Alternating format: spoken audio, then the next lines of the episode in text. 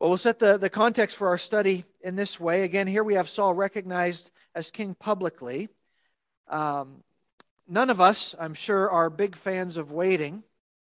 Jack London, who's the, the famous author, as you'll know, he has a great quote about what it takes to be a good writer.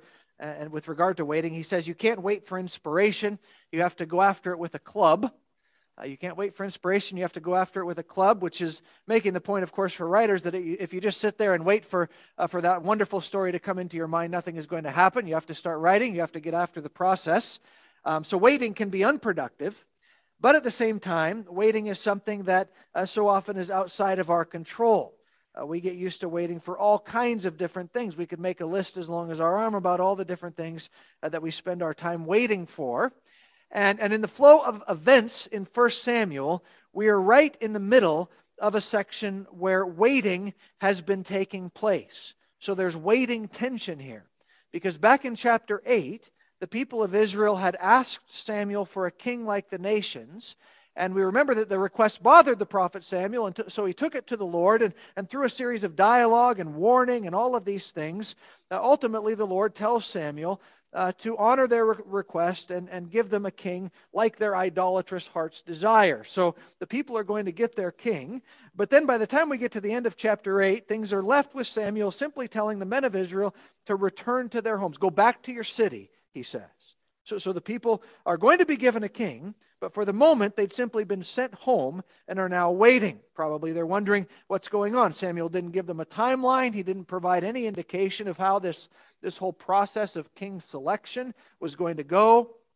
All he told them is go back home for now. And that's where things were left publicly with Israel and their request for a king back at the end of chapter 8.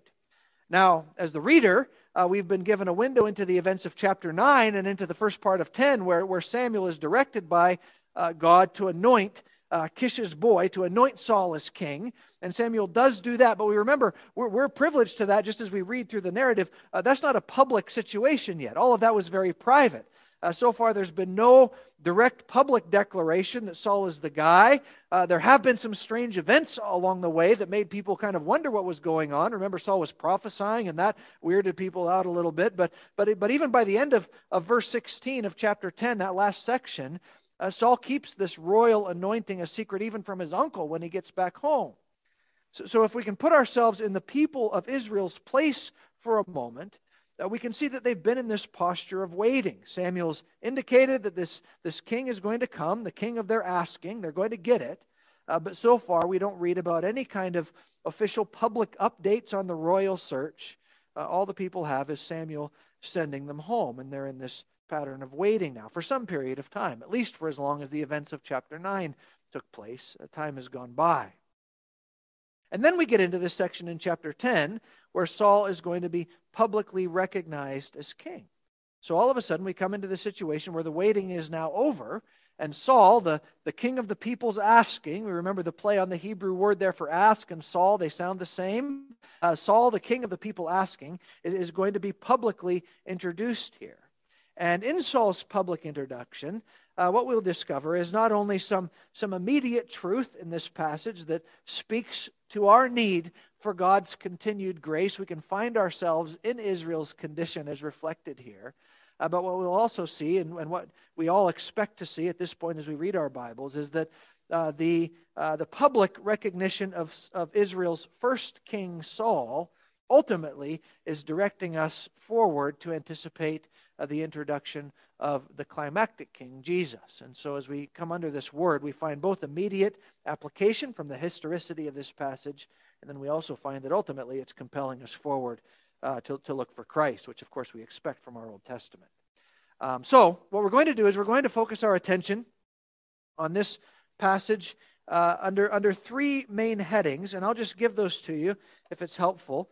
Uh, the first one is going to be exposed sin. The second is divine indication. And then the final one will be differing reactions or differing responses. Uh, so that's how we'll take this, this passage today. Saul is publicly recognized as king. And, and first of all, what we'll do is we'll see how that public recognition comes in the context of exposed sin. Exposed sin. In fact, why don't I just read verse 23 and 24 again uh, so, so we get that part. Um, I'm sorry, not verse. Wow, I've already jumped ahead. The sermon's almost over. Nope, 17. 17 and 18.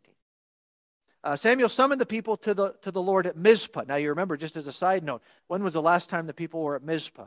The last time was in chapter 7 when they were repenting. Right? So, this is a place where repentance should happen. So, so Samuel's bringing them to this place at Mizpah.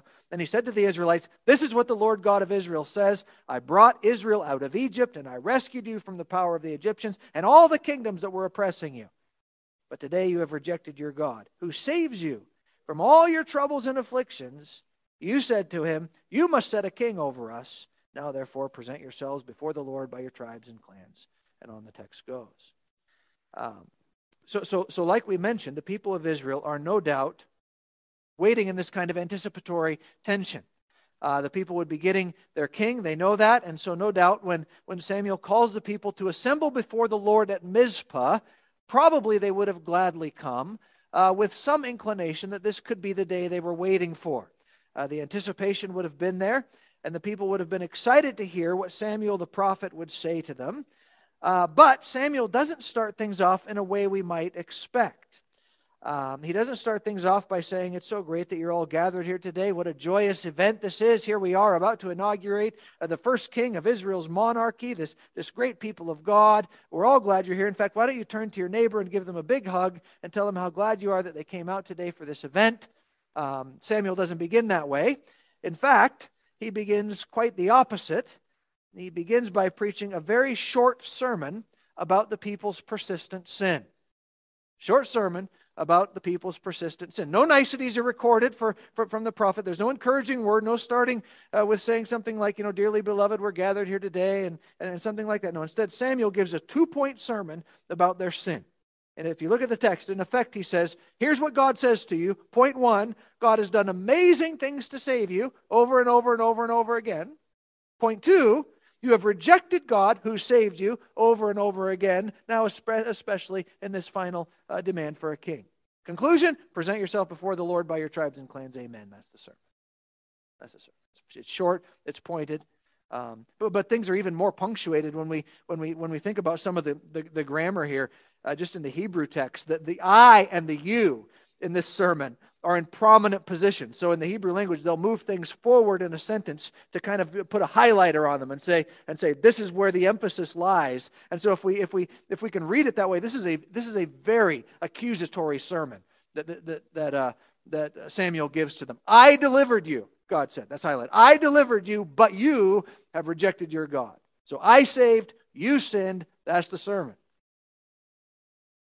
Now, we know this part of the story, and here we are at Mizpah in the context of, of, of, in the location where repentance has taken place historically. We know what's going on in the people's hearts right now, which has come up multiple times in this, in this narrative. That the people's request for a king is primarily a rejection of the Lord and his care for them. God, God says that very directly in chapter 8, verse 8. Um, and, and that's what Samuel is reminding them of here uh, before Saul is going to be ultimately indicated here next as the king. Uh, but before God reveals the king, he speaks to them through the prophet. He re exposes their sin in a significant way. However, we find there's ultimately no, no response from the people here. It's, it's, just, it's just crickets as they wait for the next phase of whatever's going to be happening. Their, their hearts are not soft toward the Lord. Uh, and, the, and the sin that they're being called to account here instead, uh, we're just going to keep moving through the passage, and the people demonstrate the fact they've grown kind of indifferent to the whole thing. Um, and so, in thinking about this, we, we just can't miss the fact that the Lord is, is in such a place over the hearts of the people that their sin continues to be very exposed to Him and by Him. And, and just in what's recorded here, it actually helps us to have a, a proper understanding of sin as we think about how it plays out in the narrative here. So, so think this, this out with me for just a minute.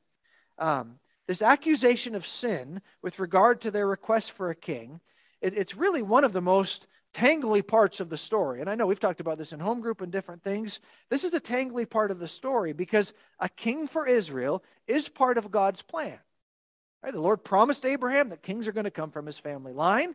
Uh, we know Moses speaks directly about things in, in Deuteronomy 17. In fact, Moses even says, When you ask for a king like the nations, which is exactly what the people have done here, and then he gives them a bunch of directives about that. The sticky point of this narrative is that from the outside, the people's request for a king just doesn't seem so wrong. And yet, the Lord keeps bringing up the sin of idolatry and rejecting him that he sees as present in their hearts.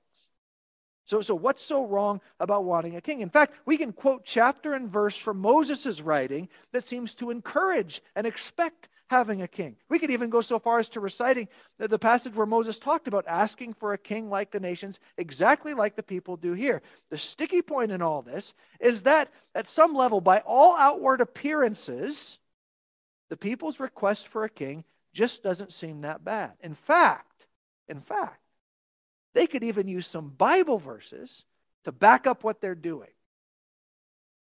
However, what's happening here, which will become a thematic concern the closer we get to King David, what's happening here is we're being shown that ultimately the sinful intentions of hearts can't be hidden from the Lord or being shown here is that even though a king might not be so bad, generally speaking, and even though we should expect a king to appear on the scene of Israel's history, in all that, the Lord, what does he do? He knows the hearts. He's looking on the inside of his people. He knows what's going on in the hearts of his people, and he knows it's not what's taking place in their hearts is not something conducive to trusting in him, but instead it's something uh, that reflects a rejection of him. They're appealing to the Lord to provide a king, not in some righteous context of basing their request on prior promises. We could see that the people gather at Mizpah, repenting over former sins, saying to the Lord, But, O Lord, in your word you've promised that you would give us a king, and we trust that you'll work through the king to bring about your purposes. There's nothing of that referenced at all. Instead, it's a rejection of the Lord that's highlighted, not because we can't find a verse to support what the people are doing, but because the Lord, in all his absolute sovereign knowledge, is looking at their hearts and he's saying, I know your heart is far from me.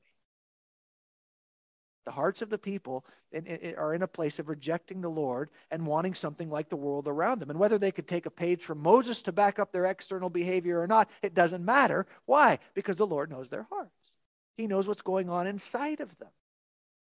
And then, so in the case of Israel's request for a king, the Lord knows ultimately this is an idolatry problem. And there is no hiding ambitions of sin from his sight. No matter how many Bible verses we might be able to come up with to back it up, sin is an inside problem, and the Lord knows our hearts no matter what the outside may look like. Which is really exactly what Jesus is going on about in the Sermon on the Mount, isn't it? When he, when he speaks about things like, like uh, engaging in, in overt, obvious sin, like, for example, murder. Obviously, murder is sinful. We all look around, and if we see a murderer, we see this is a sinful thing. I can't believe that person's done that. But what about the privacy of the bitter anger we harbor? Nobody sees that. Jesus makes it clear, though, that the unrighteous cultivation of anger in the privacy of our hearts is no more hidden from the sight of God than an overt act of violence.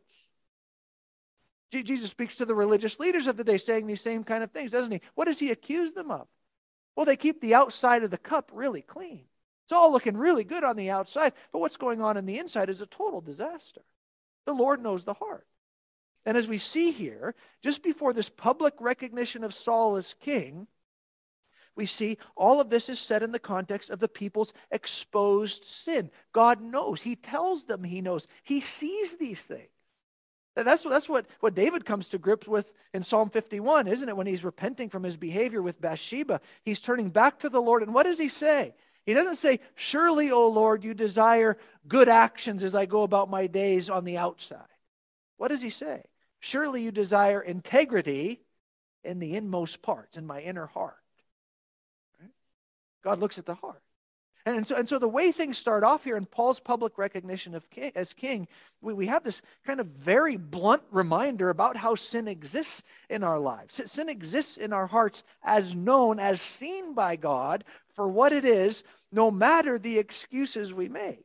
Samuel just calls the people on it again. God said, I saved you. You rejected me. That's what God says. No matter the reasons we have, no matter even the justifications we can attempt to provide, we might even have a few really good Bible verses that make what we're doing sound okay on the outside, but guess what? The Lord knows. He just knows. Now, now that's hardly the final word on the matter. Right? Back in chapter 9, the Lord promised that even though he knows this about his people, he still promised to deliver his people despite their sin. Again, in chapter 12, Samuel's going to bring all this up again in another speech to them, but he's also going to say the Lord's not going to abandon his people despite their sin. Sin is never the final word when God sets his love upon us. But we don't want to confuse that by also saying, My sin isn't seen by God. He knows our heart. And, and it's a little dark, but it's good gospel medicine to sit with that reality now and again. Nothing is hidden from his sight. The Lord sees the desires of our hearts. He sees that we can indulge in things contrary to Him. Um, and, and, and, and in all of that, we might find that sin is private in one sense, but at the end of the day, it's, it's, it's never hidden uh, behind motives that are even shiny on the outside before God. Sin, sin might be covered by all human kinds of measures, but, it, but it's never secret from the Lord Himself. So, so here we have the, the public recognition of Saul as king, and it begins in this context of kind of curt, direct, blunt, two point sermon, expose sin. God saying, I know you. I know what's going on in your heart. I'm going to keep working, but I know what's going on in your heart. God saved you again and again. You rejected him. And there's a sobering reality that, that, that the people are, are, are called to sit with there in that place of repentance, though they're hard hearted. And so, and so, we can just sit with this. I'm sitting with this this week. You're sitting with this now. Is, is there secret stuff? This is the, what I'm asking myself as I ask you. Is there secret stuff that's not secret before the God who gave everything in order to save us? Is there secret stuff that we're coddling just because it's not externally visible? We don't want to justify sin. We don't want to explain it away. Unlike Israel, we don't want to ignore warnings about sin. We want to yield to the Lord in those internal convictions that come by the ministry of the Spirit and ask for His forgiving grace and for His renewing grace, recognizing that the one who sees all of that going on on the inside is also the one who provides for the internal cleansing and empowerment we need to live in a way that's renewed. And, so it's, it's on this sobering note that this process of recognizing Saul as king begins exposed sin. And then we move from the context of exposed sin in verses 17 to, uh, to 19 uh, now to see that the king is uh, publicly recognized by divine indication. We'll just put it that way divine indication in verses 20 to 22, all under this public recognition of Saul uh, heading here. Um, this divine indication of Saul, it actually comes in two different ways if you look at the text. Uh, first of all, we see um, that Saul is, is indicated as king by casting of, of lots. Now, you can watch these verses. It depends on the translation you're reading from. In the CSB translation, which I'm reading from here, it repeats the word selected through, throughout these couple verses. Uh, but the translators are trying to just kind of help us understand what's happening by giving us language that's more familiar. Really, the Hebrew text reads The tribe of Benjamin was selected by Lot. And then verse 21 from the tribes of Benjamin, the Matrite clan was selected by Lot. And then from the Matrite clan, Saul, the son of Kish, was selected by Lot. So, so with this, this casting of lots process, Saul ultimately, it's worked through, and Saul is indicated as, as Israel's king in a very public way. Um, the casting of lots is something that shows up a number of times in the Old Testament. It only shows up two times in the New Testament. Um, it's hard to, to know uh, what the practice was exactly. Maybe it referred to having uh, certain stones uh, put together in a pile. One stone is selected, and so you throw the stones down, and, and, and the selected stone somehow indicates the decision that needs to be made. Uh, it's hard to know exactly. Whatever it is, it's basically the same thing as flipping a coin for us. Um, and, and while that sounds like a matter of chance, it sounds that way, especially as we think about this in the Old Testament. We read that, that God worked through this practice to make his will known in many different instances. So, even like in the book of Numbers, we read that this is the process uh, whereby the promised land would be divided up by tribes. The tribes will, will, uh, will cast lots for the portions of land. And then in Proverbs 16, there's this affirmation that the lot is cast into the lap. You remember the proverb? But it's every decision is from the Lord. So, so it's, it's not as if these things are happening by chance, uh, but instead God's sovereignty is being expressed in the decisions that are made. And, and, this, and this might seem a bit removed from us, but, uh, but this is the proverb, Proverb 16, actually. I took great comfort in that a number of years ago when I was teaching and we had a huge round of layoffs. Um, and, and those layoffs were were made basically by seniority in the school district. And, and in one of the rounds, it came down to me and one other teacher, and they were looking at things with regard to seniority as closely as did one of us get hired in the afternoon and one of us get hired in the morning. So then, of course, the afternoon would be the, the new hire, the morning would be the long-standing. And so, so they were working through this. In this case, though, unfortunately, we'd both been hired in the morning. So, so what they did is they put our names into a hat, and, and her name came out, and she kept her job, and I lost mine. Though, though in the providence of God, I did end up getting it back before the next year started. But, but, but I tell you, sitting in that room with the hat up in the air and the person fumbling around in there with all the different names, there's great comfort in the providence of God when you're sitting in a situation like that. This was the proverb in my mind the lot is cast into the lap, but every decision is from the Lord. God's providence incorporates those kinds of things. All that to say, as we see this practice play out in Scripture, it, it isn't viewed as a matter of chance, but as a matter of discerning the Lord's will. Now, whether or not uh, we go out and start making all our decisions based on this kind of practice as Christians today, that's a little bit of a longer discussion. Uh, we can at least say, if you have an important decision to make, it's better to meet a good Christian friend for coffee and prayer before you start flipping coins. We can at least say that. Um, but, but, but here, this practice is used to div- divinely indicate Saul as the one God's chosen as king, a divine indicator here. Um, which does strike us just as interesting that Samuel would go through this whole process at all. Because Saul's already been indicated divinely to Samuel as king. God has spoken to Samuel directly about all this back in chapter 9, saying Saul's the guy. Um, so much so that the anointing of Saul as king has already happened, just privately. But, but again, this is a different occasion and with a different purpose. And now, on this occasion, the Lord has purposed to make it clear very publicly before the tribes of Israel that he's the one who is, in fact, uh, selecting Saul to be their, their king. The, people, the king of the people's asking is not removed from the fact that this is a king of God's divine appointing. Um, and again, indicated by casting lots. That's one way this is, this is shown here. And there's one more divine indication that points to Saul as king though this other one is a little bit more embarrassing. At least it, it should have been for Saul. Uh, if you look at verse 21, after Saul is selected by Lot, he's nowhere to be found. Uh, there's some phraseology here, if you remember, that puts Saul right there with the donkeys who couldn't be found back in chapter 9. Donkeys can't be found. Now, guess who else can't be found? Saul can't be found. Right? So in verse 22, the people ask of the Lord, they ask of the Lord, Has the man come here yet? In other words, he was picked by Lot. Now, where is he? And the amazing thing is, the Lord replies immediately to the people's asking.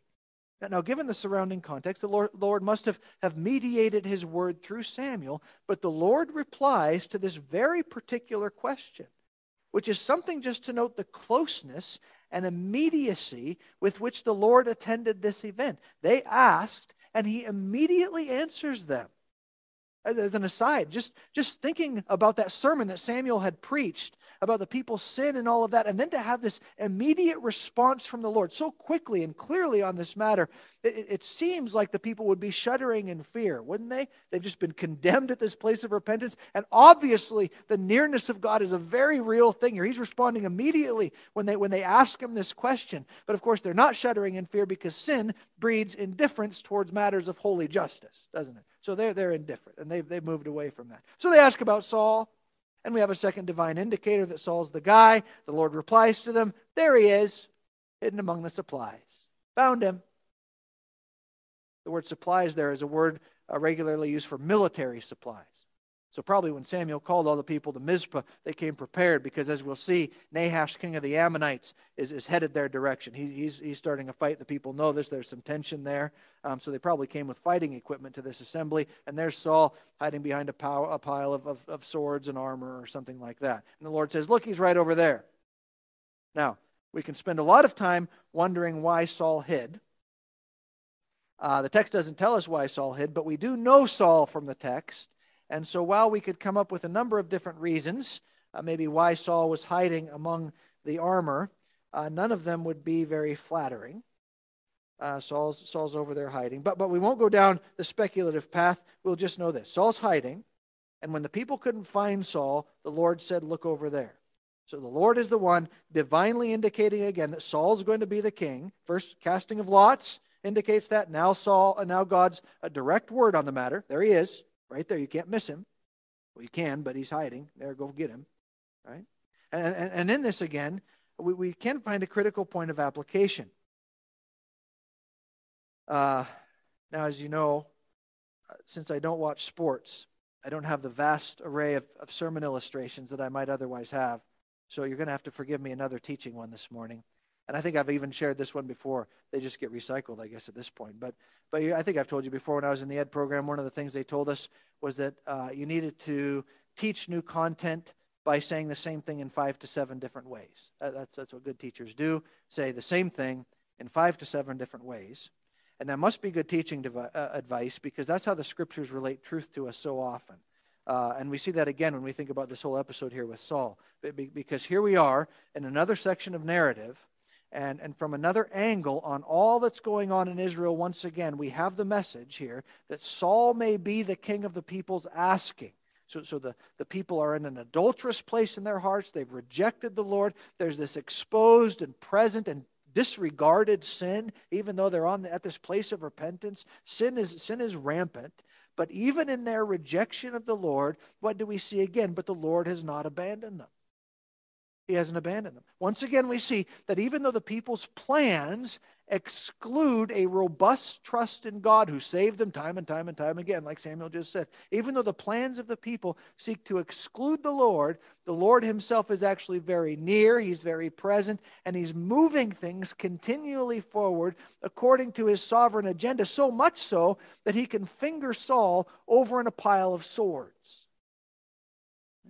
The people are, the people are twisted up in their sin, but the Lord remains active and near. And, and we must need to hear that five to seven to a hundred times because that's something the scriptures keep reminding us of. Sinful people rejecting God, gracious God still working his purposes for his people. Sinful people rejecting God, gracious God still working his purposes for his people. Though we may be pursuing sin, Though, though the Lord may be extending even his hand of discipline in our lives as we pursue sin, as is the case here, Saul will not be a wonderful king. The people will endure hardship because, uh, because of Saul eventually. But though we may pursue sin, even in circumstances that we chase after, which, which reflect an internal heart condition opposed to the God who saves us and all those things, the God who saves us ultimately doesn't reject us, but remains ever present and active to bring about his purposes for us. It is amazing that here he is uh, with the assembled people.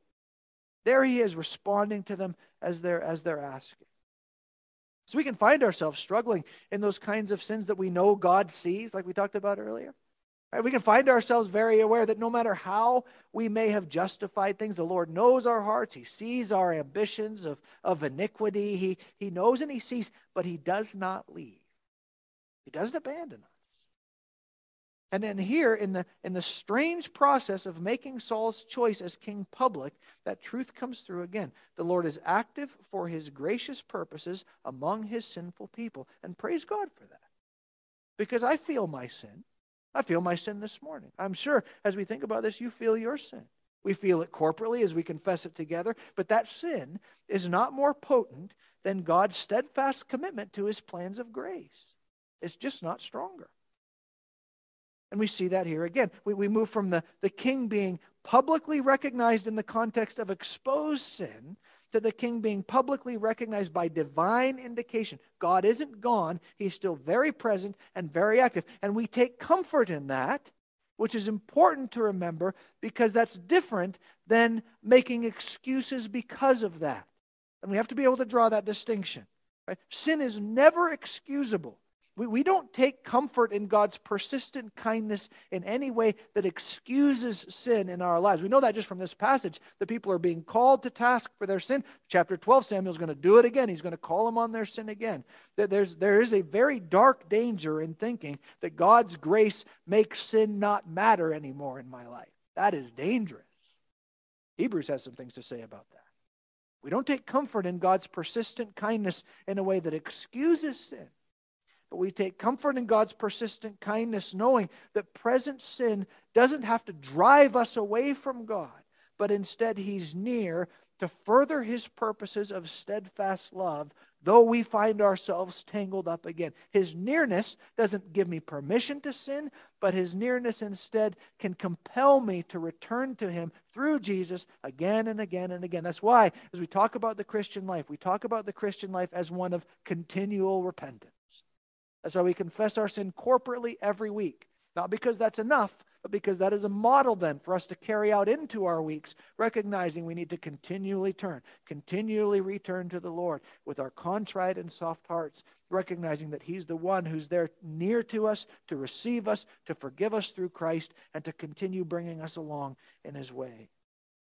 So we see in this, this ultimately, this is the God of amazing grace. It's amazing patience that's demonstrated here on the, on the part of the Lord. So, with all that, we, we have Saul's public recognition, uh, first of all, in the context of exposed sin, and then we have it uh, by, here in the context of divine indication.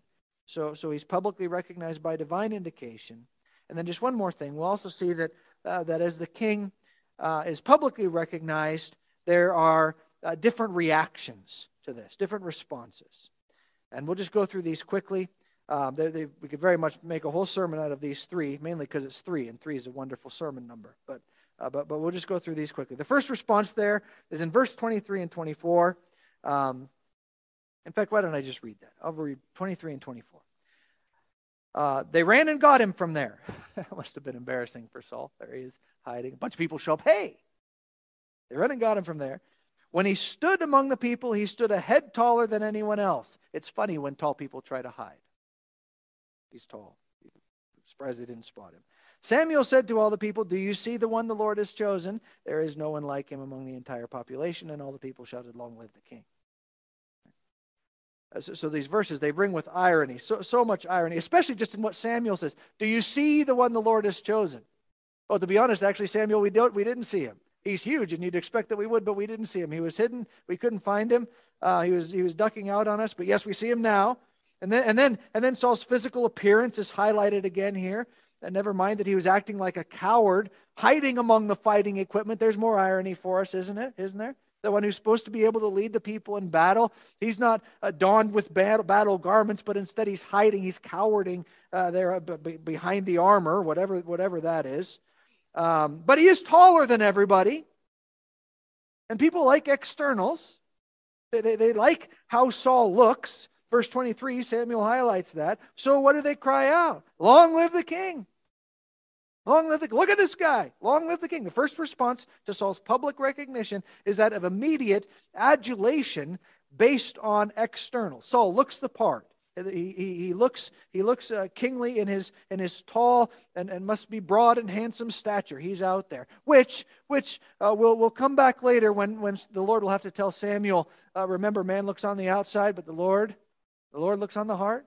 So we've got all these things going on here with outside, inside stuff. Saul, Saul looks the part on the outside. People exalt him for that. There's a response of immediate adulation. Secondly, Samuel responds with some prophetic clarification.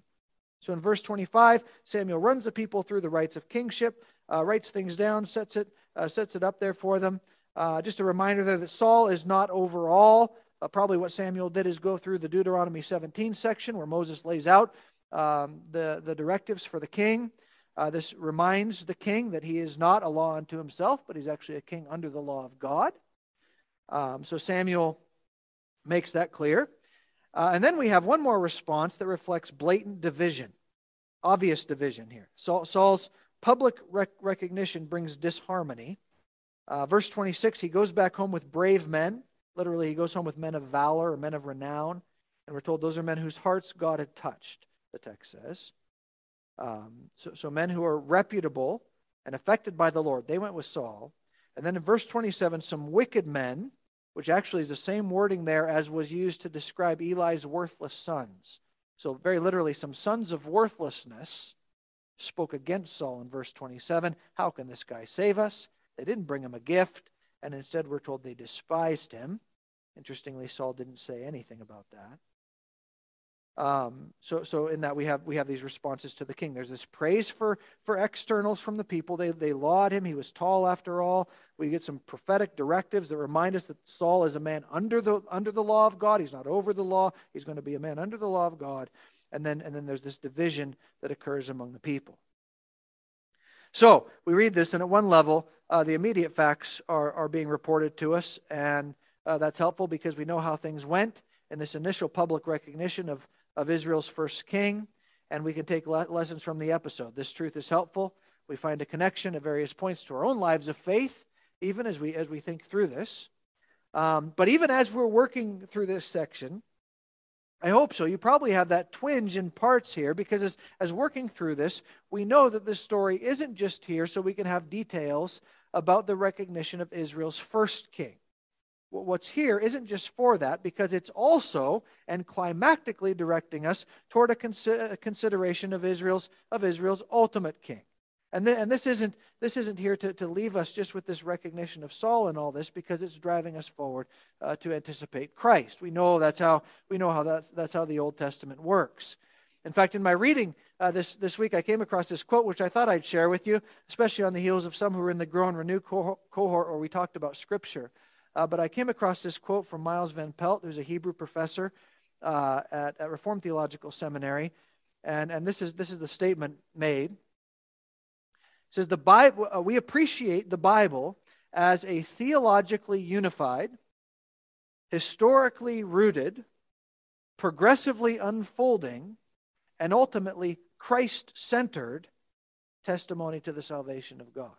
So, so, so it's just those, those parts as we're reading our Bible that we can continually be thinking about. It's theologically unified, historically rooted, progressively unfolding, ultimately Christ centered. In other words, the immediate historicity excuse me, of biblical events reflects absolute in, inspired historical truth, and we must take that in, but at the same time, that historical truth doesn't hold us only in its historical time frame. It doesn't lock us in, but instead it presses us forward. The biblical trajectory is to drive us forward in anticipation, ultimately toward Jesus. And that just helps us read our Old Testament. This is historical truth that's meant to edify us here and then push us forward, not leave us time bound in the immediacy of the narrative.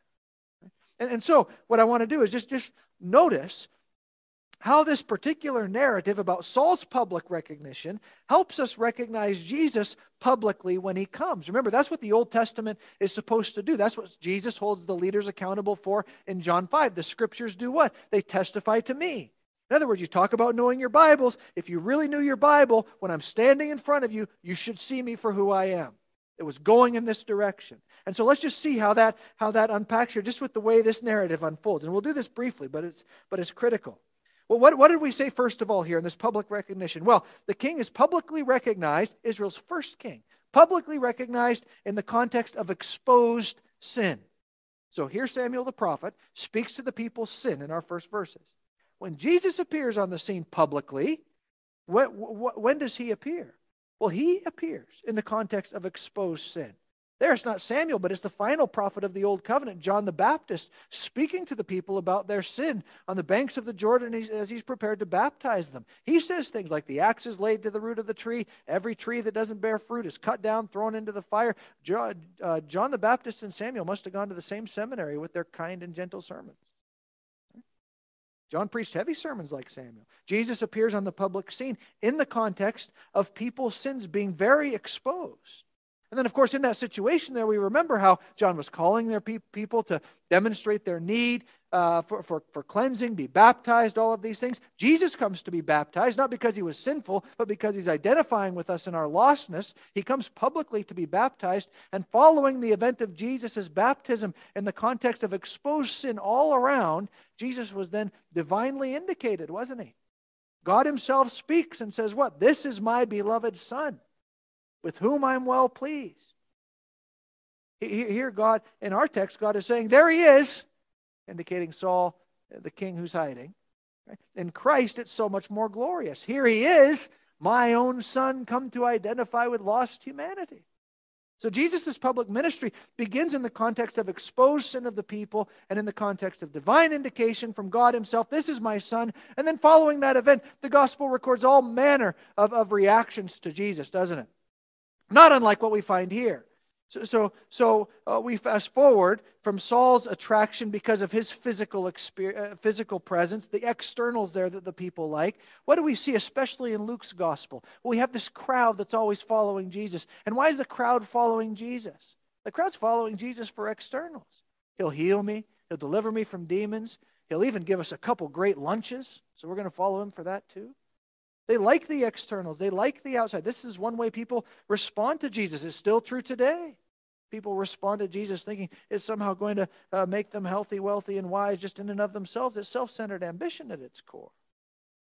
And then, and then uh, with, with, with Samuel's address, you remember that prophetic address saying Saul is under the law. That's a glorious revelation in Jesus' ministry when he says things like, remember after walking through the field, I'm actually Lord of the Sabbath. The Sabbath was the, was the covenant sign of the Mosaic law. Jesus says, I'm actually Lord of the law. He's better than Saul. He's not under the law, he's Lord of the law. Right? And then, like Saul was divisive, of course, we know Jesus was divisive. Jesus said families would be divided because of me and so on. Some would be with him, but many would reject him and despise him. All of those things. As Saul remains quiet here when he's despised, Jesus will stand before the high priest quiet before his accusers. All of these kinds of things. And then we could just go on and on. But, but with a narrative like this, all the way back in 1 Samuel, when we see Jesus appear on the scene, what these Old Testament events help to do is prepare us to recognize Jesus for who he is. We, we see these events play out again and again in a more full and real life sense. And ultimately, we have to say to ourselves, like the centurion at the cross, surely this must be the Son of God. Jesus is the one who fulfills our royal need. Jesus is the one these stories are ultimately pointing forward to all along because the Saul in the people's lives here, that Saul can't save. He's lost and he has to be found like donkeys. And the Sauls in our lives, they can come up, but they can't save either. We can get excited. Now, maybe we find ourselves filled with enthusiastic hope over that particular political figure or relational person in our life or, or an institution or, or change situation or better education. All of these are going to make our dreams come true. But hope can never be centralized on those things. Those are just Saul all over again. Pretty, handsome, maybe, maybe even used by God for a season to some degree, but never the final Savior that we need. And so, we'll stop there, but we can just check ourselves by this. We can ask, how am I responding? How am I reacting to the climactic recognition of King Jesus? How am I reacting to him? Am I finding myself in a posture of praising him for his sufficiency?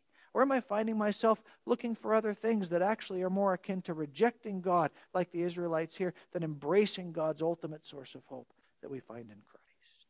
And we can check ourselves by those things. Jesus is the one we need. Let's pray. Father, we're thankful for your word. We pray it would be renewing to us. We're thankful for Jesus, uh, who is the ultimate hope that we have. We're thankful he's ours. We're thankful uh, that apart from you, um, there is no salvation, but with you, total and complete salvation can be found. And so we pray, Father, that you would renew us in these things today as we've studied. We ask this in Jesus' name. Amen.